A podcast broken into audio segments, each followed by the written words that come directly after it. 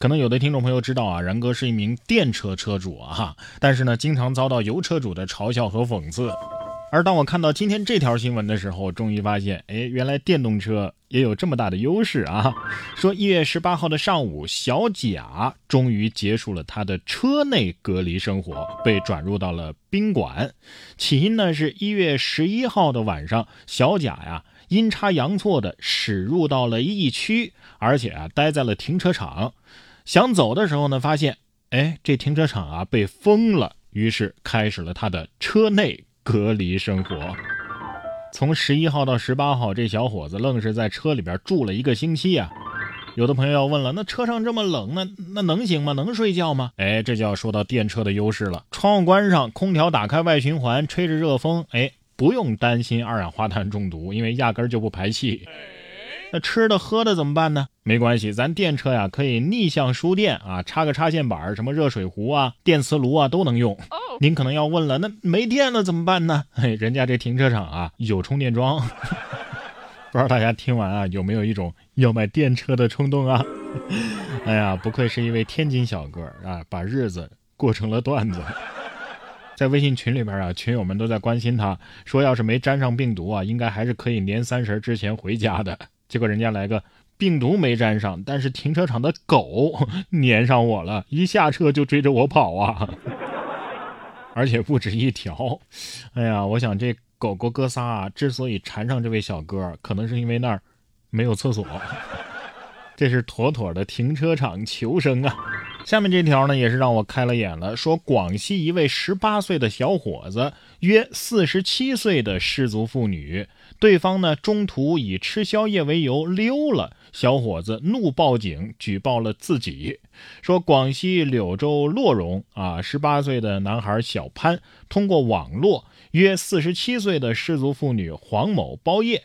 由于之前啊他们有过交易，小潘呢在微信支付了黄某六百块钱的包夜钱之后，两个人约好在宾馆见面。随后呢，黄某来宾馆找小潘，两个小时之后，黄某找借口去吃宵夜，再也没回来了。两个人就此就出现了争执，小潘要求黄某啊，你不回来可以，你至少要退我五十块钱。但是黄某不同意，小潘一气之下就报了警。最终两个人因为涉嫌卖淫嫖娼，被警方处以十天的行政拘留。三十如狼，四十如虎，十八岁初生牛犊不怕虎，你们是凑到一起了呀？啊，只能说这小伙的口味啊。挺独特呀啊！但失足妇女肯定是万万没想到，你六百都给了，败在这五十块，我是真没想到啊！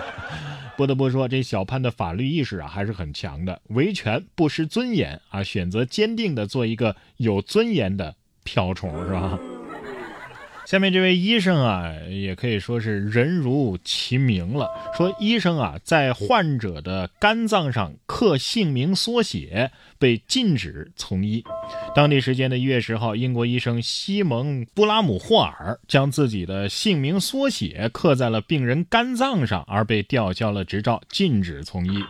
二零一三年啊，布拉姆霍尔承认他在伯明翰伊丽莎白女王医院工作的时候呢，用这个氩气光束签上了自己的姓名缩写 S.B。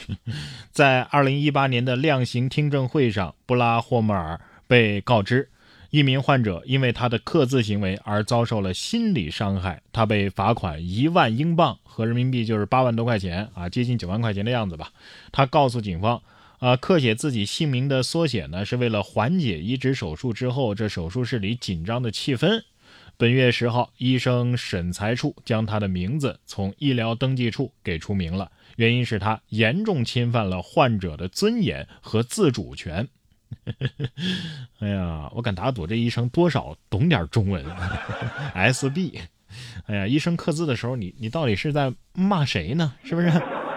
感觉这是医疗界的到此一游，已经卷到这种地步了吗？我要是病人，我也气愤啊！你缓解手术气氛，你，你拿我的肝雕刻什么呢？啊，我都麻了。